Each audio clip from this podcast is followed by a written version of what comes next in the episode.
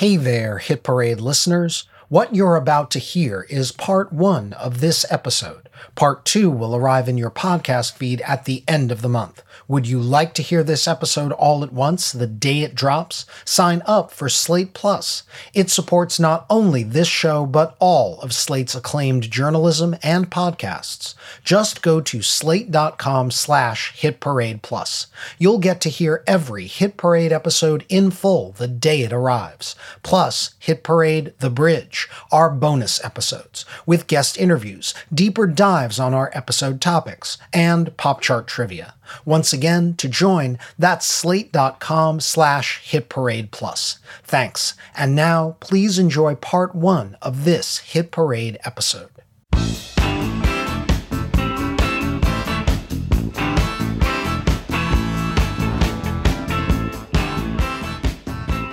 Welcome to Hit Parade, a podcast of pop chart history from Slate Magazine about the hits from coast to coast. I'm Chris Molanphy, chart analyst, pop critic, and writer of Slate's Why Is This Song Number One series. On today's show, 44 years ago, in the fall of 1979, a song that mixed funky rhythms with jittery lyrics about life during wartime made its debut on Billboard's Hot 100. The song claimed that things were too hard in the apocalyptic New York City of the 70s to have any fun.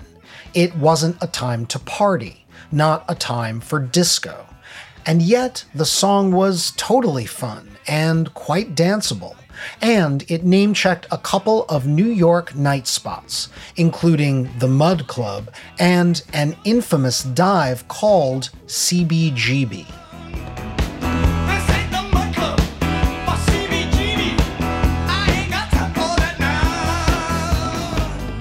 The name of this band was Talking Heads, and they were shouting out the venue that helped birth them. A seedy bar in New York's East Village with a small stage and a foul bathroom. A nightclub now widely regarded as the birthplace of punk rock, which was uncommercial, forbiddingly unapproachable music, right? After all, Life During Wartime only reached number 80 on the pop chart. The rock that originated at CBGB wasn't supposed to be pop music, was it?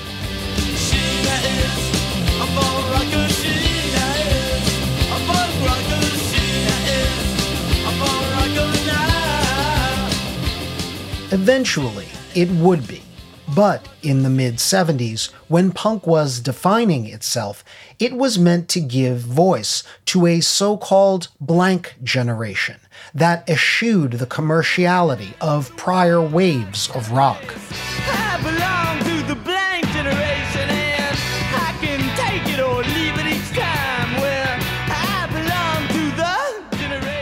But that commercial avoidance didn't last long the artists who became legendary from their exposure at CBGB had ambition and catchy songs. They were signed to major label deals.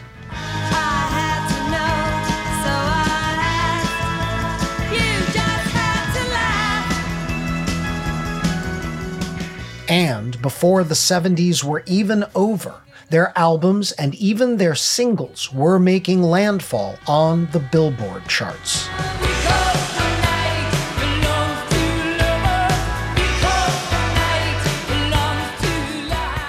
More important, these acts proved that punk wasn't just one sound, it contained multitudes.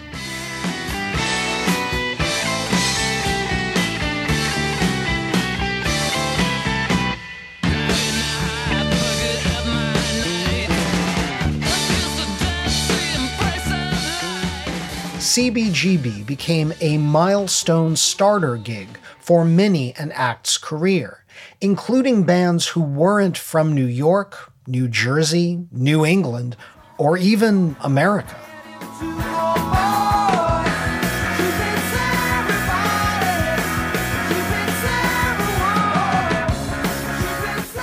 But for the original class of CBGB bands, Talking Heads, Patti Smith, television, the Ramones, the mainstream had to come around to their sound as much as they flirted with the mainstream.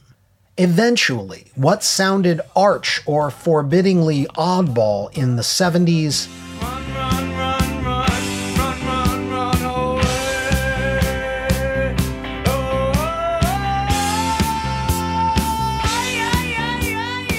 became accessible and top 40 friendly by the 80s.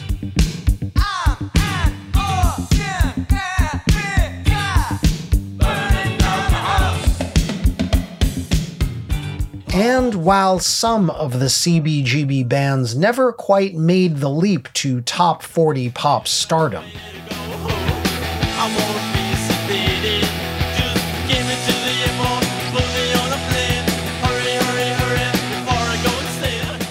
They influenced generations of multi platinum bands through the 90s and beyond. It all keeps adding up. I think I'm cracking up. Am I just paranoid? Today on Hit Parade, we will offer a cockeyed take on CBGB how the scene's influence was felt in the very venue those bands supposedly disdained the Billboard charts. These bands showed that the punk ethos could take many forms as it morphed into and melded with post punk, art pop, new wave, metal, even disco, funk, and hip hop. Stepping in a rhythm to a Kurtis blow. Who needs to think when your feet just go? With a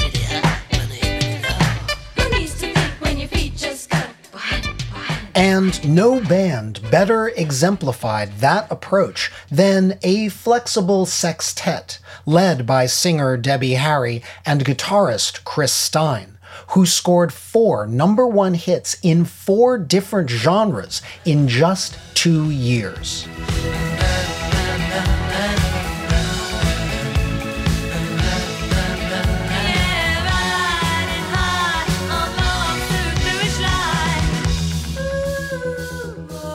And that's where your hit parade marches today, the week ending April 28, 1979, when Blondie scored their first number one hit on the Hot 100, Heart of Glass. It was a milestone for CBGB, even as it was miles removed from Blondie's earlier stripped down sound. Before Blondie's historic run was over, they would score chart toppers with electro rock, rap, even reggae. Were Blondie ever punk? Or were all of these styles really just punk in disguise? If CBGB was all about do it yourself, weren't all of these willfully eclectic hits a form of DIY? Join us as we get not too sedated. We burn down that house, and we try to answer this question how did CBGB Punk become Billboard Pop?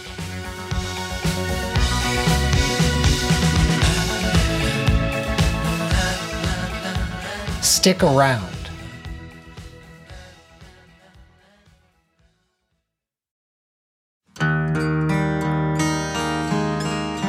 The jug I bought is all but empty.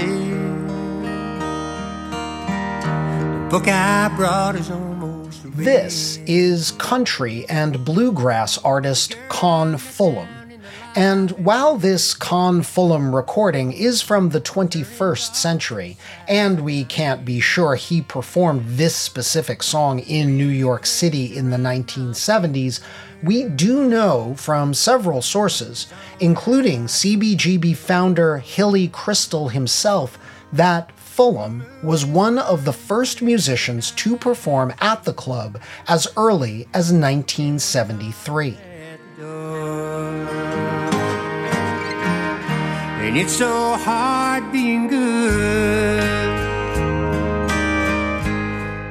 I'm playing this Con Fullam song to illustrate what CBGB could have been if it had actually aligned with its name.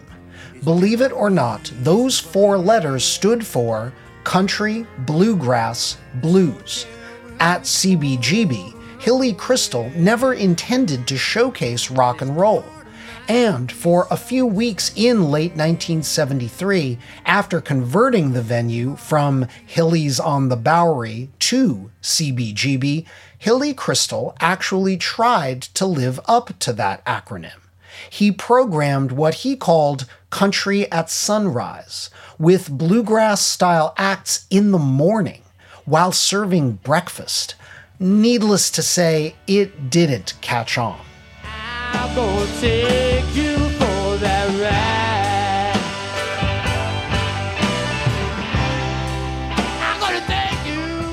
Now, this episode of Hit Parade cannot possibly offer an in depth history of CBGB, which lasted a remarkable 33 years on the block known as the Bowery in New York from 1973 to 2006. We are a chart history show, and I am mainly going to focus on how some of these artists evolved into pop stars for a deeper history on CBGB itself, I recommend Roman Kozak's This Ain't No Disco, the story of CBGB, which is out of print but borrowable from the Internet Archive and the very detailed CBGB chapter in Jesse Rifkin's superb new book, This Must Be the Place, which chronicles the history of legendary New York music venues. For our purposes, the main thing to keep in mind about CBGB, whose full name, by the way, was CBGB OMFUG, it stood for Country, Bluegrass, Blues, and Other Music for Uplifting Gormandizers, is this. CBGB, musically, was never just one thing.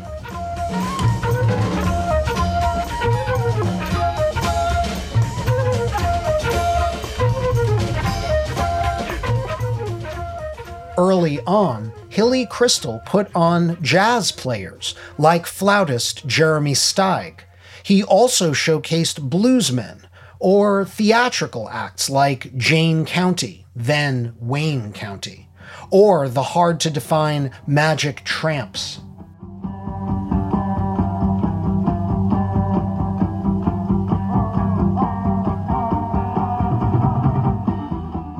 So, that whole birthplace of punk thing, that was an accident.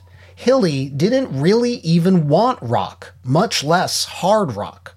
Moreover, as punk was defining itself, that definition was pretty loose. Now, little Johnny Jew.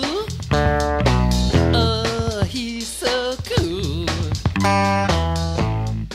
television, the angular improvisatory four piece that finally convinced Hilly Kristal to make CBGB a rock venue, played sprawling, jammy, almost jazzy music that could only be called punk due to its no frills style and DIY attitude. It wasn't punk the way, say, the Ramones were punk.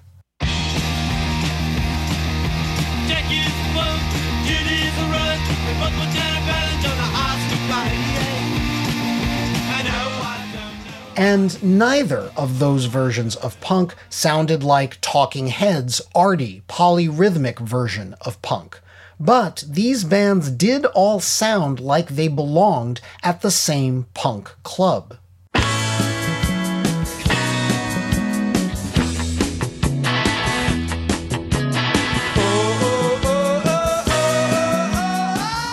So, from its birth, punk was eclectic the way pop music has always been eclectic. Punk was an attitude as much as a genre. And to be sure, not all of it was destined for the charts. As I'll explain momentarily, television and the Ramones barely touched the charts.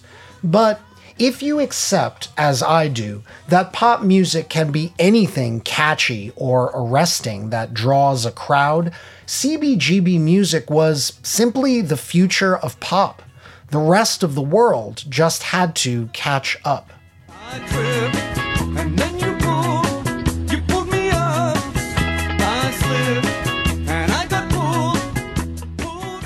What made 1973, the moment when CBGB opened its doors, such a ripe time for punk to bloom.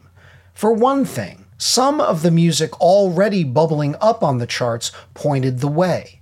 The Stooges, the Detroit band led by Iggy Pop, who'd been developing punk style since the end of the 60s, cracked the Billboard album chart in the spring of 73 with Raw Power.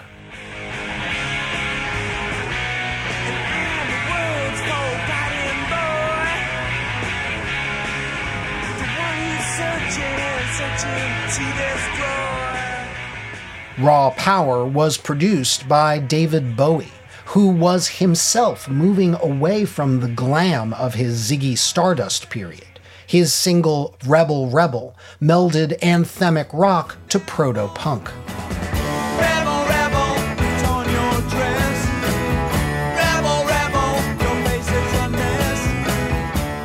And toward the end of 73, the New York Dolls, widely considered the progenitors of punk before it had a name, took their self titled debut LP to number 116 on the Billboard album chart.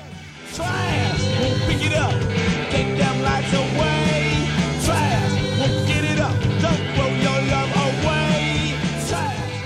of these acts tilled the soil where New York punk grew. The dolls, in particular, outrageous and cross dressing, were the leading lights of the downtown New York scene, commanding the stage at the Mercer Arts Center. But when that building collapsed, literally, in the summer of 73, downtown bands needed to find a new place to play.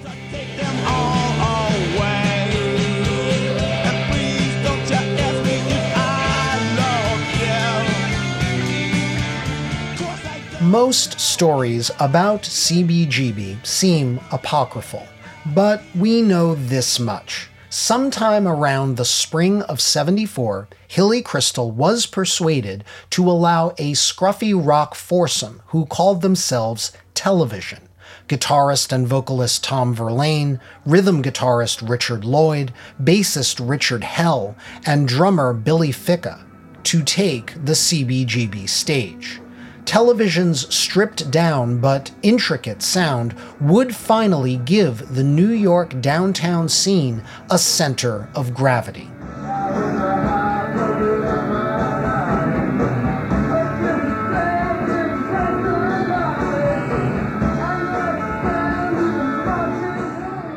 Television settled into a Sunday night residency and became central to the scene.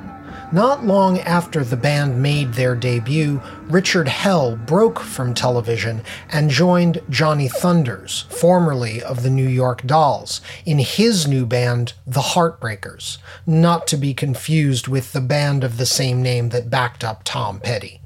The Heartbreakers recorded the first version of Hell's composition Blank Generation, which became something of an anthem for CBGB.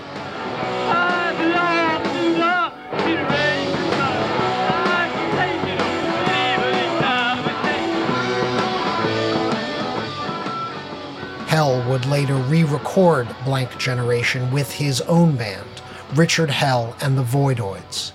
But television gave an even bigger leg up to a budding rock frontwoman who'd gotten her start in performance art, made her bones as an artist working alongside her sometime lover Robert Mapplethorpe, and had been gigging all over town as a beat poet backed up by a band. By the time television brought her in at CBGB, here the band is backing her up, she was building a reputation as punk's poet laureate, Patricia Ann Smith, better known as Patti Smith.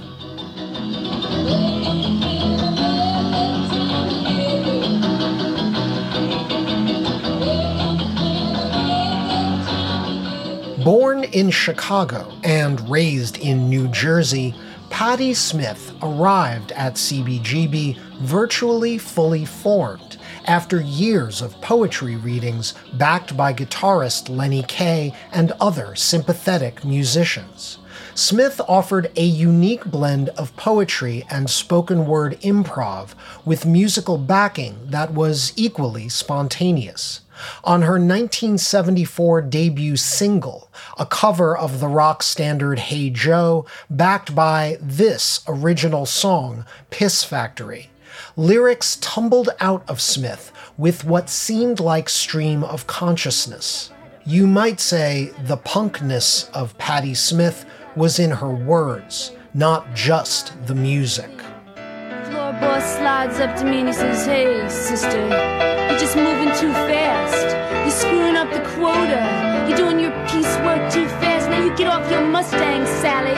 You ain't going nowhere. You ain't going nowhere. Another band that opened for television in 1974 were then called the Stilettos fronted by a former waitress and Playboy bunny from New Jersey named Deborah Harry, and a Brooklyn born guitarist named Chris Stein. Eventually, after some lineup changes and several name changes, the Stilettos rechristened themselves Blondie. Here they are at an early CBGB gig trying out one of their originals, A Girl Should Know Better.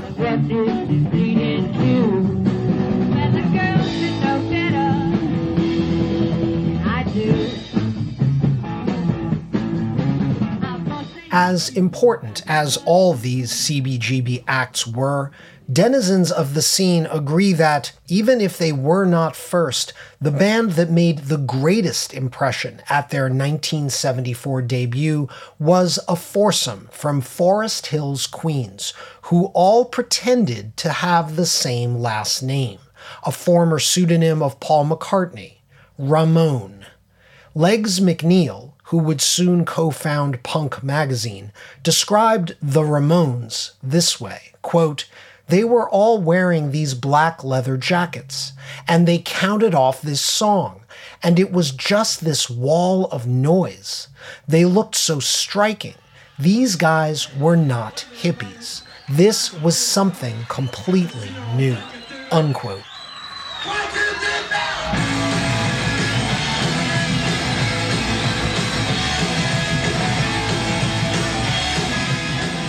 Perhaps this explains why the Ramones, more than television or Patti Smith, defined punk in the zeitgeist. Jeff Hyman, aka Joey Ramone, sang with a marble mouthed sneer. John Cummings, aka Johnny Ramone, aggressively played only downstrokes on his guitar. Douglas Colvin, or Dee Dee Ramone, played bass lines that were deceptively simple but at breakneck speed.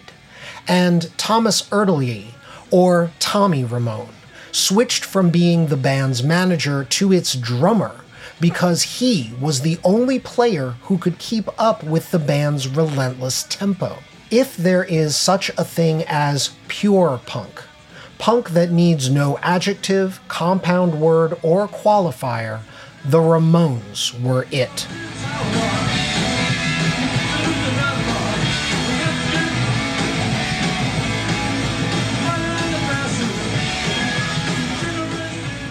One more band became CBGB regulars by 1975 after they opened for the Ramones. And clad in normcore polo shirts, they could not have looked less like the leather clad Ramones. Talking Heads didn't sound much like the Ramones either.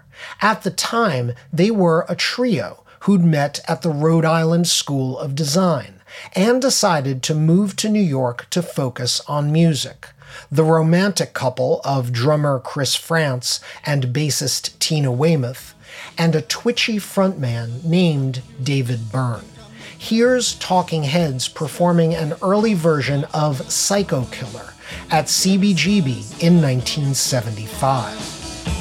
Psycho Killer,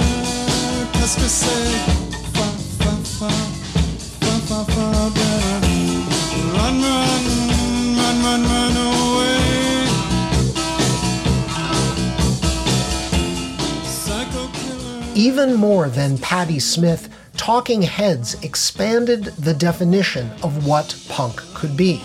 Their 1976 debut single, Love Goes to Building on Fire, had the stripped down minimalism of punk structurally and lyrically, but with a winsome, arty melodicism.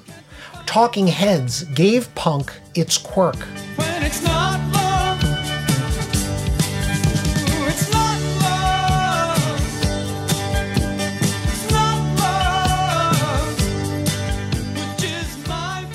By 1976, all of the first wave of bands that would make CBGB famous, plus other punk legends like the Dead Boys, Mink DeVille, and the Shirts, were established at the venue.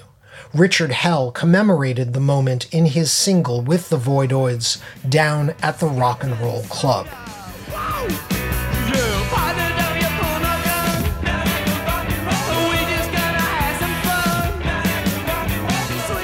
It didn't take long for record label executives to not only make the scene, but sign several of the CBGB bands. Their commercial trajectories from there would be as varied as their punk derived sounds. The Patti Smith Group had actually already been signed in 1975 improbably by Clive Davis, the legendary impresario who had just launched his label Arista Records, which would later make Barry Manilow, Whitney Houston, and Kenny G famous.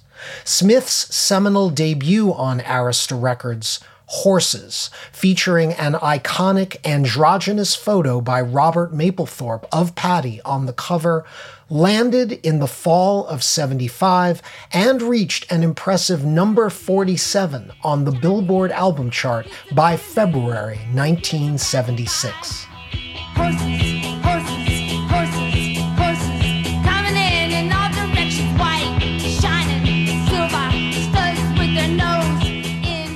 Produced by founding Velvet Underground member John Cale, Horses emphasized not only the poetic freedom of Smith's lyrics, but also the musical eclecticism of her band, led by her guitarist and frequent co writer Lenny Kaye.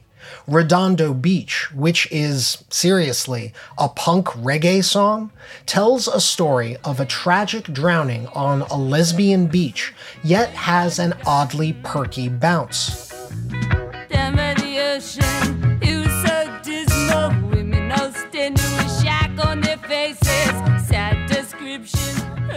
The LP also reinforced a frequent theme of early punk cover songs, and the recontextualizing of old R&B and rock and roll chestnuts as punk anthems.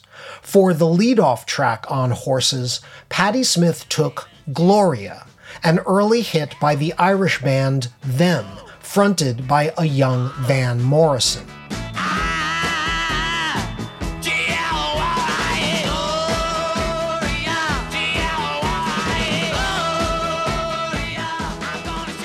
And she transformed it into a galloping epic.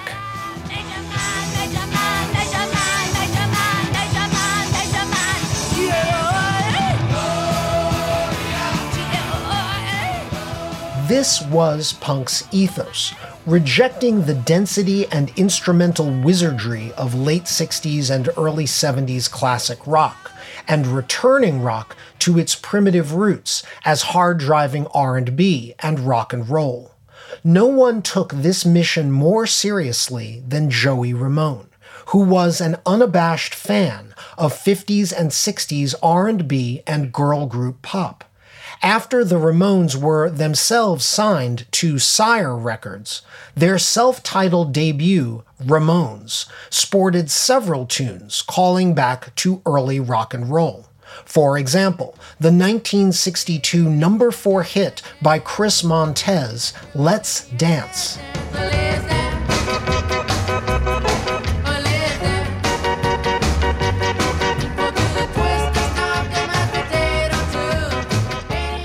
was covered by the Ramones at their typical hard driving tempo.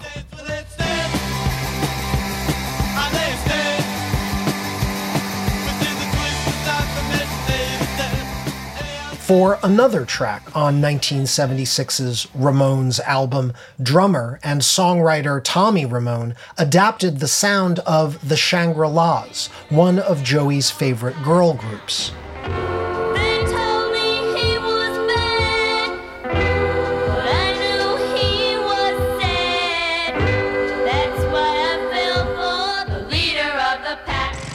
Into the lovelorn Ramones song, I Wanna Be Your Boyfriend.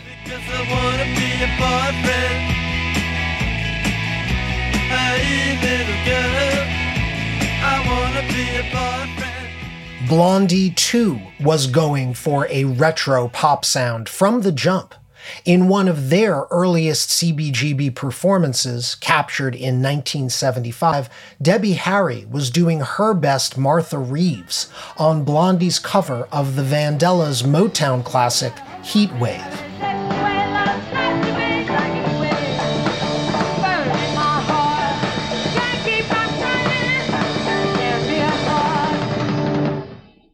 Then, on Blondie's self titled 1976 debut album, they, like the Ramones, called back to the rock and roll of their youth. To be sure, Blondie could do snarling straight up punk, like Rip Her to Shreds.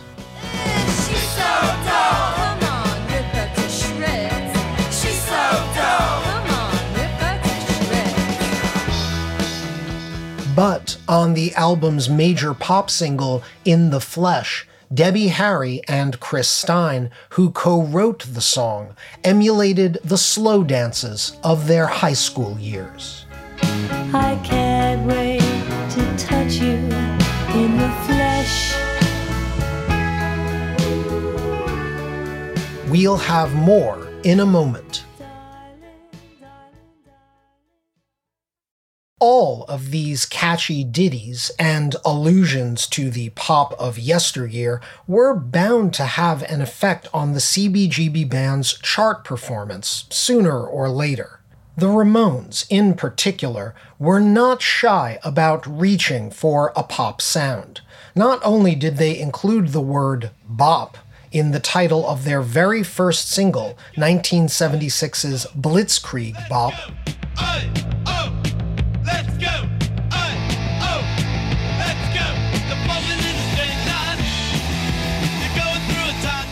They modeled the song's memorable chant, Hey, Ho, Let's Go, which graces baseball stadiums to this day, on the chant that leads off the Bay City Rollers punk ish single, Saturday Night, which topped the Hot 100 in early 76, just weeks before the Ramones released Blitzkrieg Bop.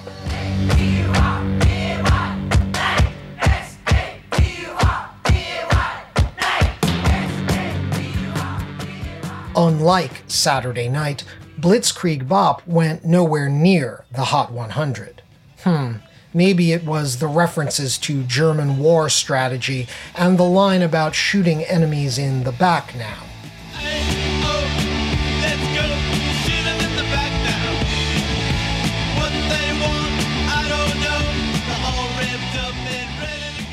In any case, the first country to give the Ramones a top 40 hit was England, where punk, in the wake of the Sex Pistols, caught on as a pop force sooner than it had in America. Swallow My Pride, a single from the band's second LP, Leave Home, reached number 36 on the UK chart in 1977.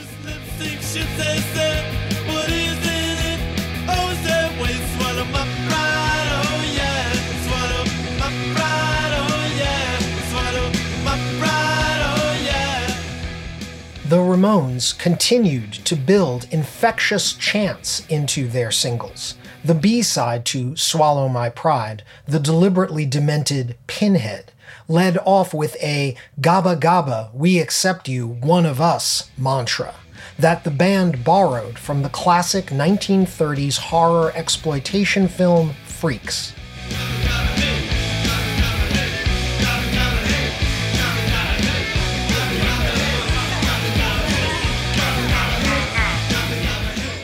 It wasn't until the summer of 77 and a single from their third album, Rocket to Russia, that the Ramones finally cracked the American pop chart. The surf meets bubblegum, Sheena is a punk rocker, broke onto the Hot 100, peaking at number 81.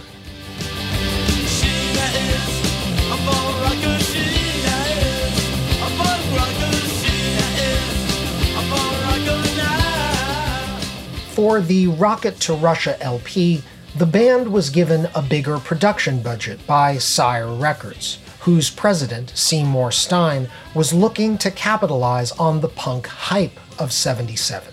The year when acts from the Sex Pistols to The Clash to Richard Hell all scored recording contracts. In some ways, the hype helped the Ramones' two previous albums could get no higher on the Billboard album chart than number 111. But Rocket to Russia climbed all the way to number 47 and rode the chart for nearly half a year even if Sheena is a punk rocker wasn't destined to be counted down on American Top 40, the Ramones' reputation as the archetype of punk was starting to make waves.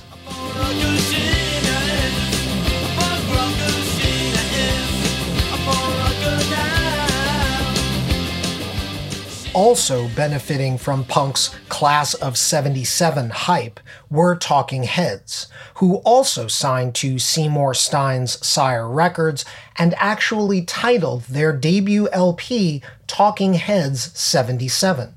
It was their first recording as a quartet after adding multi instrumentalist Jerry Harrison, formerly of Boston band The Modern Lovers.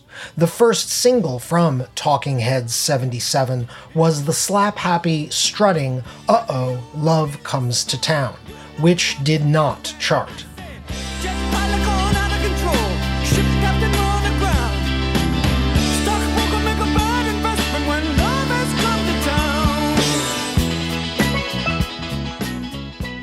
However, it was a second single, the aforementioned song about a psycho killer that the Heads were playing as a trio at CBGB as far back as 1975 that they had now formally recorded in the studio.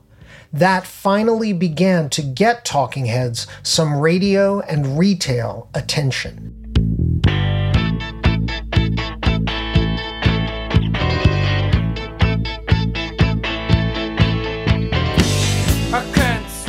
Released in December 77, Psycho Killer, still with its incongruous French lyrics and nonsense fa fa fa fa fa refrain, debuted on the Hot 100 in February 1978.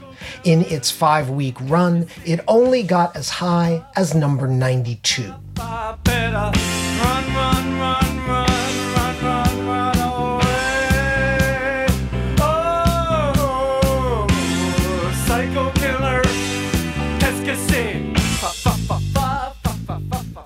Still, that was good enough to make Talking Heads the second CBGB band to crack the big pop chart, after the Ramones, who, by the way, had moved on to a second hit by early 78. Rockaway Beach, the band's homage to the Beach Boys, but in a punk idiom, reached number 66. Rock, rock, rock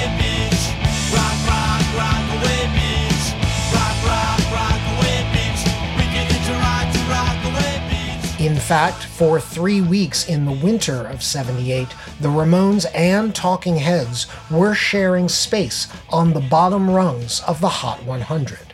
Under the radar, CBGB Punk was going pop.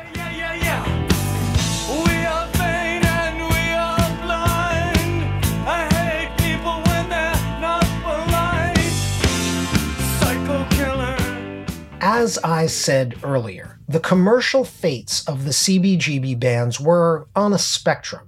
Some acts were an easier sell in a pop context than others. Television, the band that had essentially birthed the scene, produced sprawling jams that resisted label interest at first. The band even recorded a demo for Island Records with producer Brian Eno in 1975, yet the label decided not to sign television. Tom Verlaine's quartet eventually signed with Elektra Records, and in 1977 put out an LP still considered a punk era masterpiece, even if it is not exactly punk.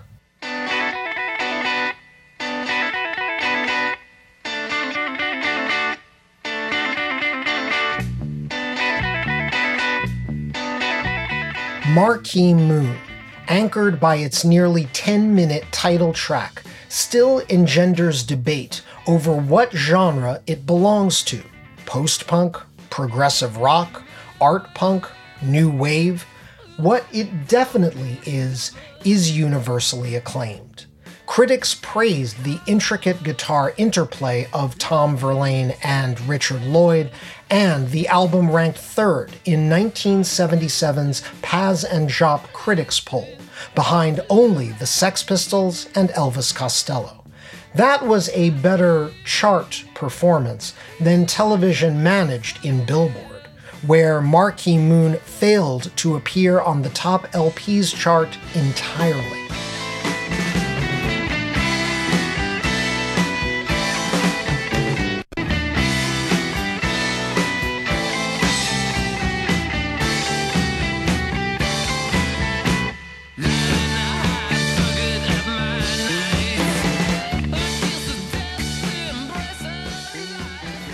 Television did considerably better in the UK, where Marquee Moon reached number 28 on the album chart. The title track was a number 30 single, and a second track, the catchier and more radio friendly Prove It, got as high as number 25.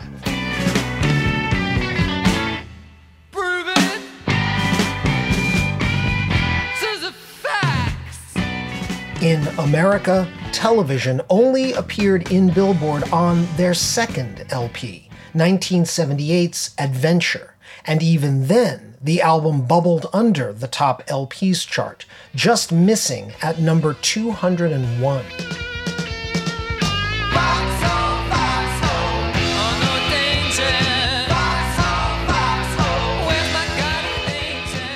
As for Blondie, at first they were not doing much better.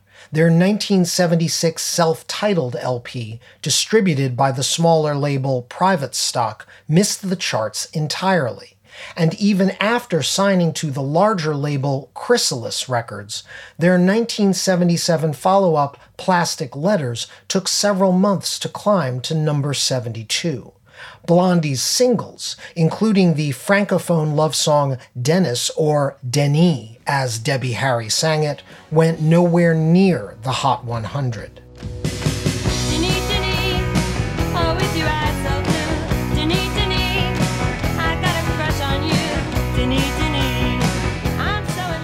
In the UK, however, Denis was a number two hit, and the follow up, I'm Always Touched by Your Presence, Dear, also cracked the British top 10.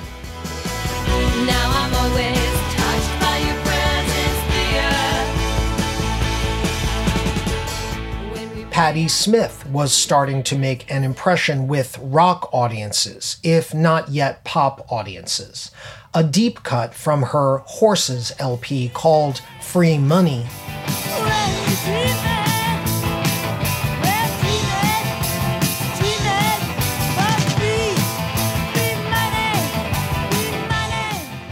Gained wider attention in 1977 when it was covered by, no kidding, Sammy Hagar, who'd just gone solo from the hard rock band Montrose and was years away from fronting Van Halen.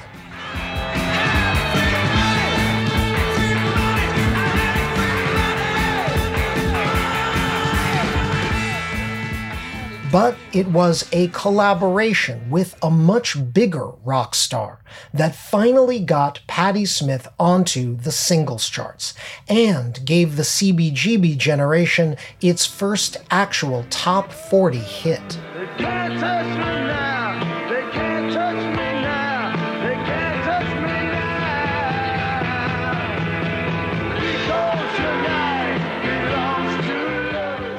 As I discussed in our Bruce Springsteen episode of Hit Parade, because the night started as a song fragment the boss recorded as a demo in 1977, but he was having trouble completing it.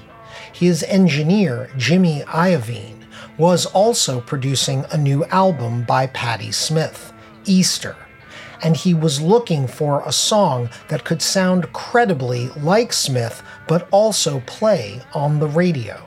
Springsteen agreed to let Iovine have Because the Night, which only had a title, some mumbled lyrics, and most important, the bones of its melodramatic, romantic melody.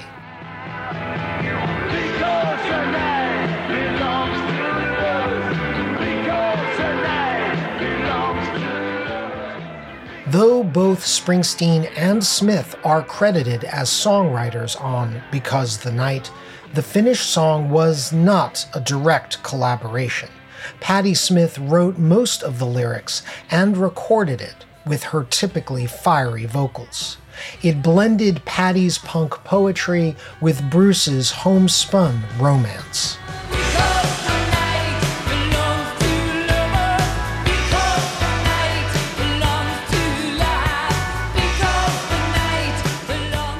In December 1977, Patti Smith debuted Because the Night at CBGB's Theater Annex space, accompanied by Springsteen himself on guitar and harmony vocals. Four months later, in April 1978, Because the Night cracked the Hot 100, Patti Smith's first ever pop hit. Then it kept climbing.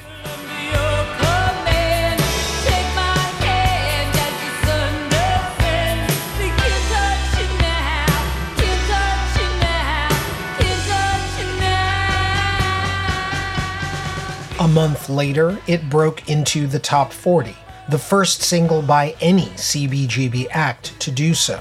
It finally peaked at number 13 in June 1978, far higher than any Ramones or Talking Heads single ever had.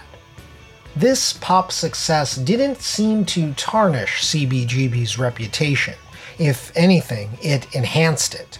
What had been a punk scene by 1978 had become a rock mecca, even though the stage was still small and the bathrooms still foul.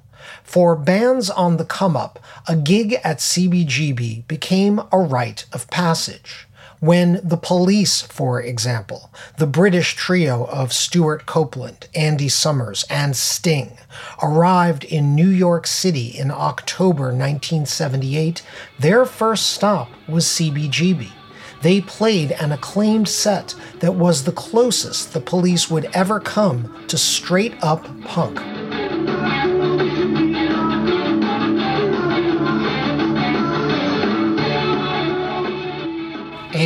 As we discussed in our B 52s episode of Hit Parade, the campy band from Athens, Georgia was especially well received at the venue that had already welcomed Blondie's and the Ramones' own retro kitsch.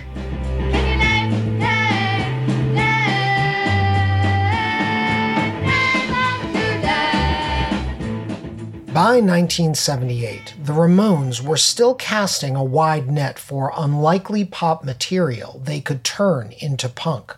For their follow up to Rockaway Beach, the Ramones took Bobby Freeman's 1958 top five hit, Do You Want to Dance?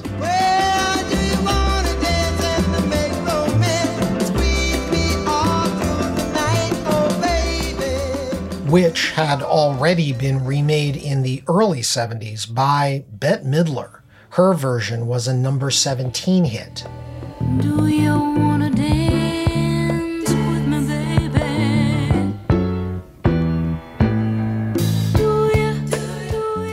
and the band Ramonesified it, pumping up the tempo and giving it a thrashy rhythm. The Ramones' Do You Wanna Dance reached number 86 in the spring of 1978.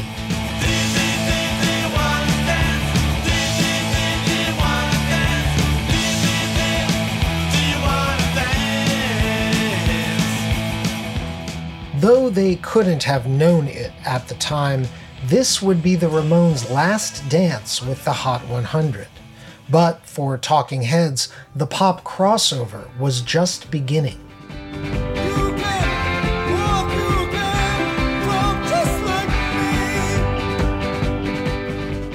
In 1978, Talking Heads returned with a sophomore album produced by iconoclastic producer Brian Eno more songs about buildings and food balanced the trademark David Byrne quirk with increasingly accessible rhythms. On tracks like Thank You for Sending Me an Angel and The Girls Want to Be with the Girls.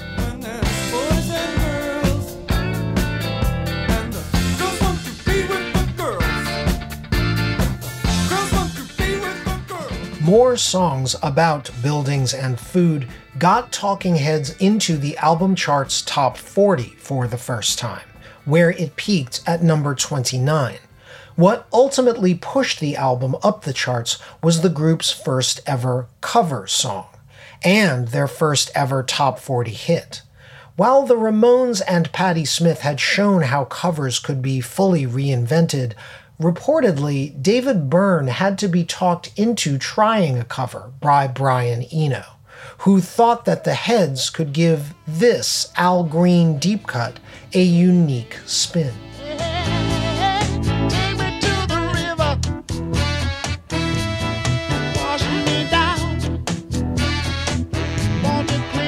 In its original 1974 version, Take Me to the River fused Al Green's secular R&B and lusty lyrics with gospel and spiritual imagery. It had a strutting tempo, but Talking Heads slowed it down to a lurch, which oddly made the song into a kind of soul punk.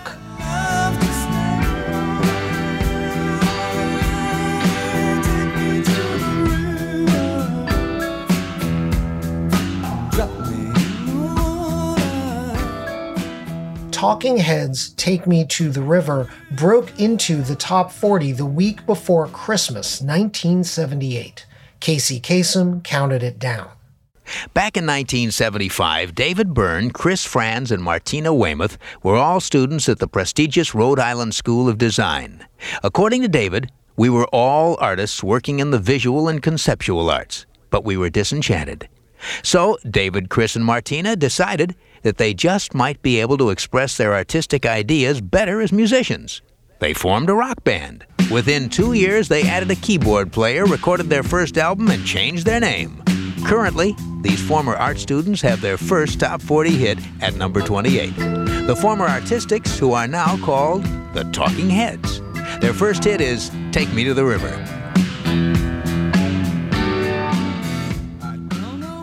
A few weeks later, Take Me to the River topped out at number 26.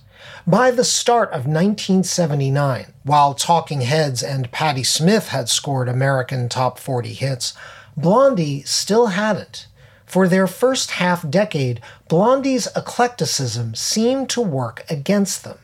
In Europe and Australia, they had become reliable hitmakers, helped by Chris Stein and Debbie Harry's good ear for covers. For example, they took a power pop song that was first recorded by California band The Nerves, called Hanging on the Telephone.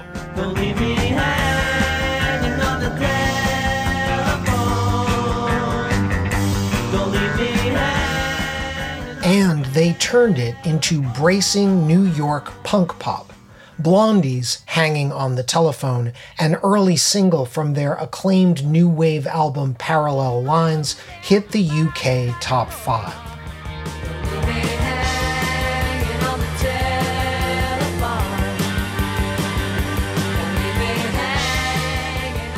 It did nothing in America, however. But buried deep on side two of the Parallel Lines album was a song that would change everything for Blondie, and arguably the whole post punk scene.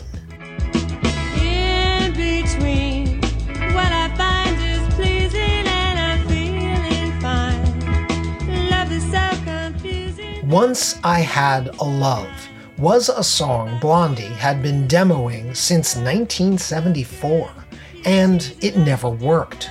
They had tried it as a ballad, as reggae, and nothing sounded right. Because it had a rudimentary version of a disco beat, Debbie Harry and Chris Stein nicknamed it the Disco Song playing it in 1978 for Parallel Lines producer Mike Chapman, the band were persuaded by Chapman to give it one more try. As it happened, rock bands trying disco were having a moment.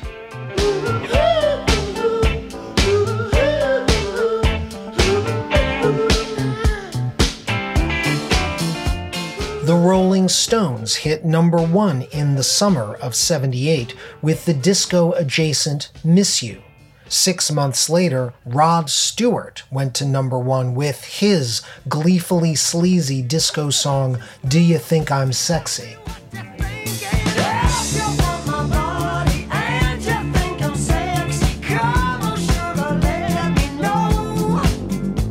Unlike some punks or guitar rock bands of the time, Blondie were not opposed to disco. They'd even covered songs by Donna Summer and Gloria Gaynor live. So, encouraged by Mike Chapman, they rethought Once I Had a Love as Heart of Glass, giving it a synth driven Euro disco beat that was meant to sound like Kraftwerk only it wound up sounding like glittering disco and massively hooky pop.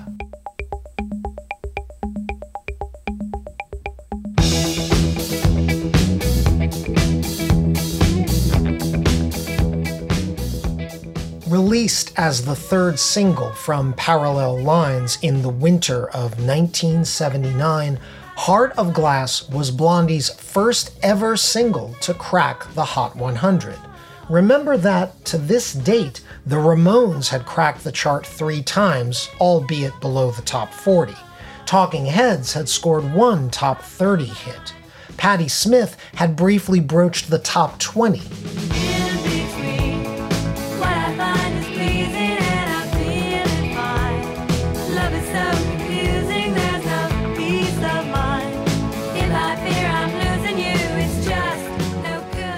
Blondie did a whole lot better than that. The Parallel Lines album soared into the top 10, a first for any CBGB band, and peaked at number 6 and went platinum. And in its 11th week on the Hot 100, Heart of Glass went all the way. Casey Kasem counted it down. Blondie got its start three years ago in New York City playing punk rock clubs like CBGB's and Max's Kansas City. But Blondie's albums just weren't selling in America. European audiences have a reputation for being more receptive to new trends and styles. Within a year, Blondie was striking gold and platinum in Germany, England, France, Holland, and Belgium.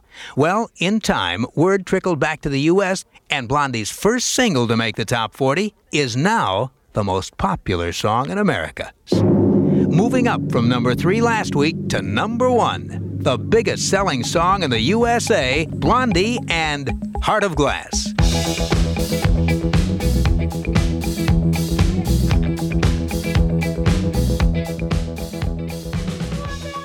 If there was any downside to Heart of Glass hitting number one, well, besides the punk true believers who sneered that Blondie had sold out, but never mind them. It was that Heart of Glass appeared to be an unrepeatable phenomenon. It offered no roadmap to the other CBGB bands. The Ramones, for example, around the same time, offered their catchiest ever punk pop song, a pogoing ditty about being lonely on the road called I want to be sedated.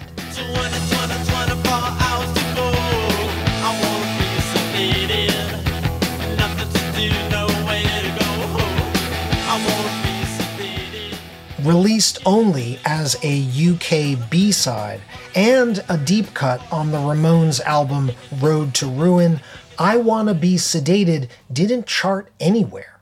Or what about Patti Smith? She tried to follow up her 1978 hit Because the Night with the Springsteen esque 1979 single Frederick.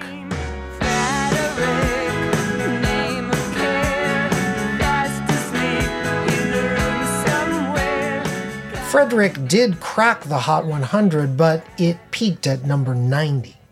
Talking Heads tried to become more danceable in 1979 in their own unique fashion with their Brian Eno produced album Fear of Music. It featured the aforementioned Life During Wartime, which proclaimed this ain't no disco, but was the closest thing to a banger the Talking Heads had produced. It reached number 80.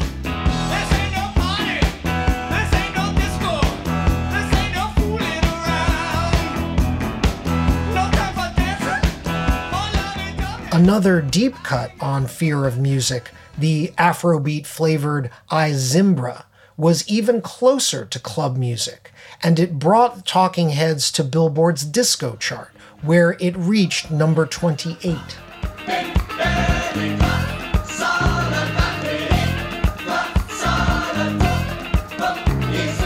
Not even Blondie themselves knew how to follow up their number one hit, at first.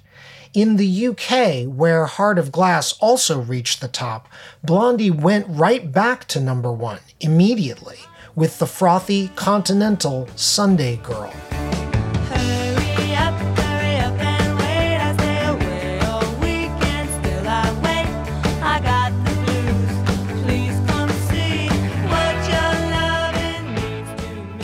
America, however, Blondie tried reasserting their punk cred with the snarling One Way or Another. Though it is considered a power pop classic, One Way got only as high as number 24 on the Hot 100.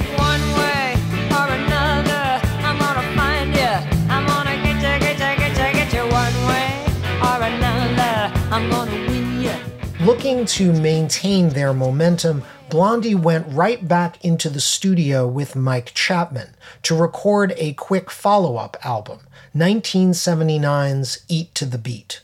Though it only reached number 17 and is less well remembered than Parallel Lines, Eat to the Beat rode Billboard's top LPs chart for about a year and spun off several medium sized hits, including the ABBA esque Dreaming, a number 27 hit.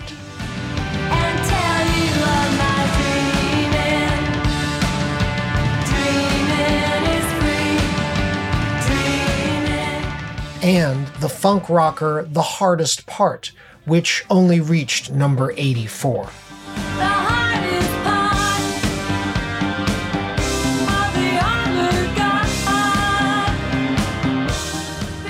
For Blondie to truly replicate their massive success with Heart of Glass, they were going to have to turn further away from the CBGB sound, getting more synthetic, more glossy, more electronic. As the 80s dawned, they became shapeshifters and, briefly, the biggest pop band in America.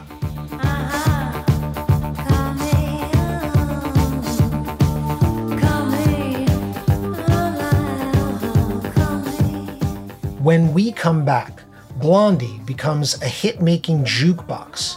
The Ramones fully commit to selling out and talking heads stop making sense and start scoring hits. Non Slate Plus listeners will hear the rest of this episode in two weeks. For now, I hope you've been enjoying this episode of Hit Parade. Our show was written, edited, and narrated by Chris Molanphy. That's me. My producer is Kevin Bendis. Derek John is executive producer of Narrative Podcasts, and we had help from Joel Meyer.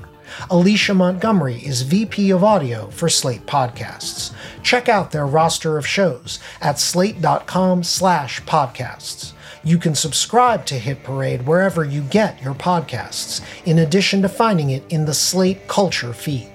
If you're subscribing on Apple Podcasts, please rate and review us while you're there. It helps other listeners find the show. Thanks for listening, and I look forward to leading the hit parade back your way. We'll see you for part two in a couple of weeks. Until then, keep on marching on the one.